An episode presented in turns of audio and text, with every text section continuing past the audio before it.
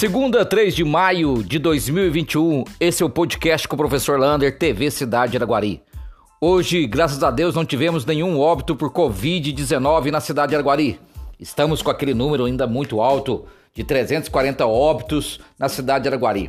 dezessete U T Is ocupadas e, graças a Deus, apenas vinte e três pessoas nas enfermarias. Mas ainda tivemos quarenta e uma pessoas confirmadas em vinte e quatro horas com, por covid dezenove. Falando em vacinação, amanhã não teremos vacinação na cidade de Araguari, mas Araguari vai buscar três mil cento e dez doses de vacinas em Uberlândia. Então, provavelmente, quarta-feira, teremos novas idades aí a vacinar. Tranquilamente, sessenta e um anos, vamos ver se vai diminuir ou não essas idades. E o governador Zema falou que está chegando mais vacinas, que até o final de semana entrega mais vacinas para os municípios. As vacinações estão chegando aí com grande, grande, grande quantidade. Então amanhã, quatorze horas, a Secretaria Municipal de Saúde vai buscar três mil cento e dez doses na Superintendência Regional de Saúde de Uberlândia e quarta-feira teremos vacinação na nossa cidade de Araguari. Coleta seletiva. Hoje, então, foi lançado o projeto Coleta Seletiva cem por cento em nossa cidade. Teremos dois caminhões fazendo coleta seletiva que vão passar em todos os bairros da nossa cidade e vai levar todo esse material reciclável para a Ascamara. Se você quiser saber o dia que o caminhão passa no seu bairro, na sua rua, entre lá na página da T V Cidade, tá lá a data certinha, o dia certinho que o caminhão vai passar na sua rua para você separar o seu lixo e poder fazer essa grande contribuição para a Ascamara. E parabéns ao secretário de Meio Ambiente, Guilherme Santana, que falou no programa do podcast que isso ia acontecer e realmente aconteceu.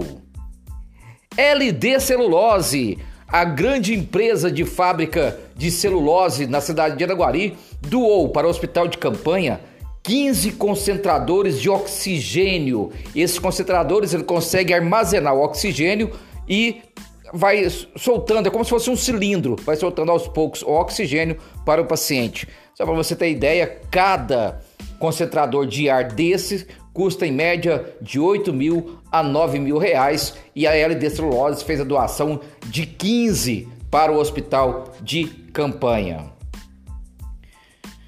Trabalho voluntário. Olha o pedido da Casa do Caminho. A Casa do Caminho está passando por uma dificuldade muito grande.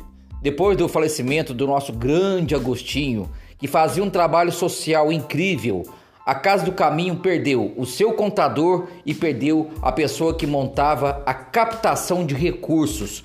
O Agostinho fazia esse trabalho voluntário e hoje a Casa do Caminho não tem essa pessoa para ajudar ela, até porque ela é uma casa de instituição sem fins lucrativos. Então, se você é um contador, se você é responsável, pode ajudar a Casa do Caminho, procure lá e faça esse trabalho voluntário, tanto de prestação de contas quanto à captação de recursos.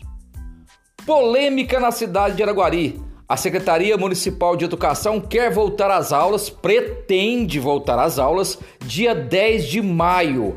Ainda não deu toda a explicação como será essa volta, mas fala-se em alunos de quatro a sete anos. Por enquanto, estão querendo definir o Kaique, o Hermenegildo Veloso e o Vilagran Cabrita para voltar às aulas a partir de segunda-feira que vem, com alunos de quatro a sete, oito anos ainda. Vão definir, porém com quatro ou cinco alunos por dia. Para terminar esse podcast, mais uma grande conquista para a cidade de Araguari. O deputado Zé Vitor, o deputado federal Zé Vitor, doou para a Sociedade São Vicente de Paula, lá para o asilo, cem mil reais o ano passado.